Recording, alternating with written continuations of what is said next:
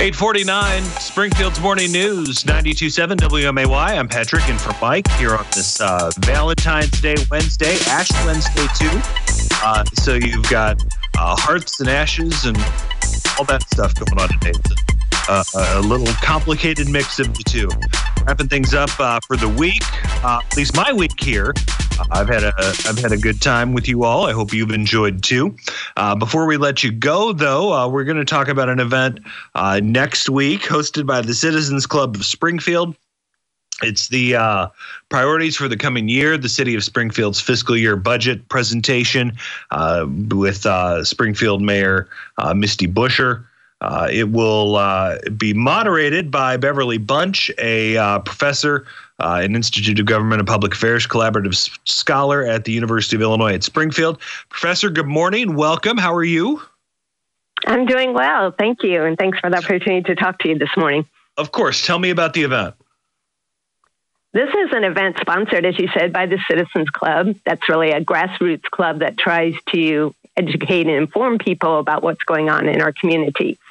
And clearly, the city's budget is a major issue for our community. And so we've invited Mayor Buscher, and, and she will be bringing her budget director, Ramona Metzger, and also the finance director of City Water Light and Power, Jamie Stowe. And they'll be discussing what's in the budget for next year, which starts March 1st. I I appreciate municipal government, local government, in the sense that there's so much more transparency uh, than, than in things like the state or federal government.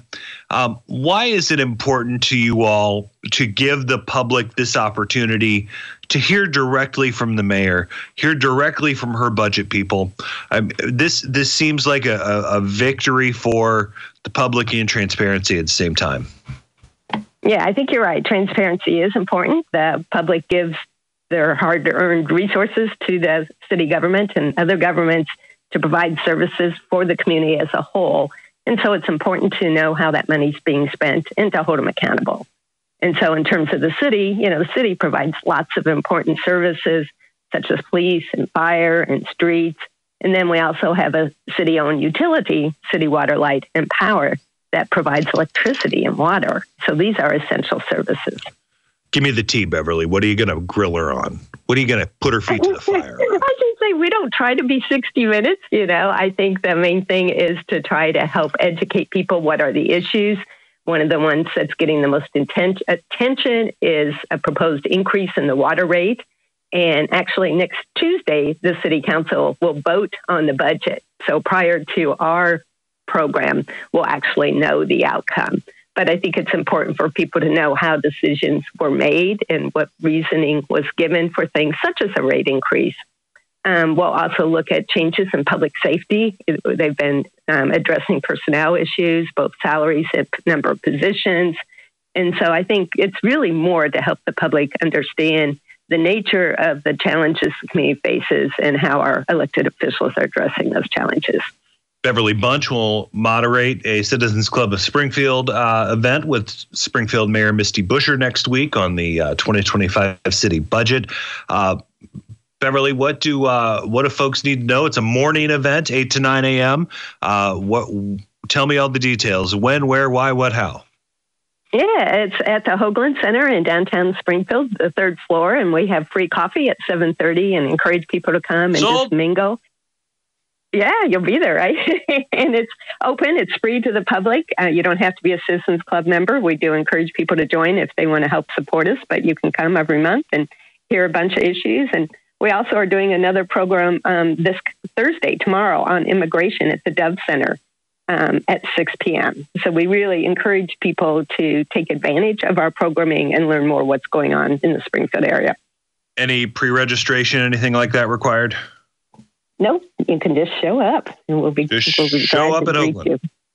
Yes. Yes. Great, Beverly so Bunch. Tomorrow is at, I mean, tomorrow is at the Dove Center. At, the Dove Center. Tomorrow, Dove Center. Next Friday is Hoagland. And then Friday. You got it. Great. Hope Great. to see you there.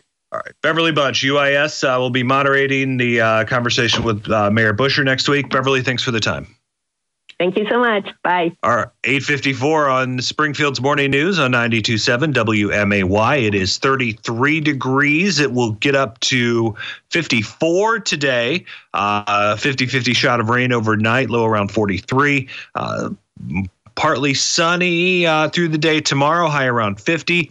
Then snow on Friday. Uh, high around 36, possible uh, snow accumulation of one to two inches, uh, and there's some possibility for some blowing snow too. So we'll uh, go from a beautiful day today where you could like go out and play golf or take the dog for a walk or you know do do whatever you want to do in the out of doors today, and then it's going to snow on Friday. So welcome to uh, welcome to the Midwest in the spring. I I before we before we wrap up. I have uh, again appreciated the opportunity to to be here for a few days this week and last Friday. Uh, thanks to to Mark Van Allen and Trent Nelson and, and the good folks WMAY who who uh, let a, a, retired radio dope like me come in for a little while uh, and talk about politics for for a few days. And and I, I appreciate you uh, for sticking around with us. For those of you that have been listening, um, those of you who have either uh, not liked the uh, more political tone of the last few days or those of you that have heard it come back to maybe where it has been over uh, the last few years and said, "All right, this is back to normal." I I I just want I just want to leave you with a few thoughts. The first is that we can have our beliefs and be sure of our beliefs, whether you're Republican, Democrat, liberal, conservative, moderate, independent, however you define yourself you know, I'm a conservative, but not a Republican. I, I, I have plenty of friends who call themselves moderates or independents, but call themselves Democrats. It's it's it's about what you believe and who shares your vision of how to make things better. And electing, which means hiring people who most align with your view of how you want your city, state, or country to run. That doesn't always mean it's by the letter, by their name.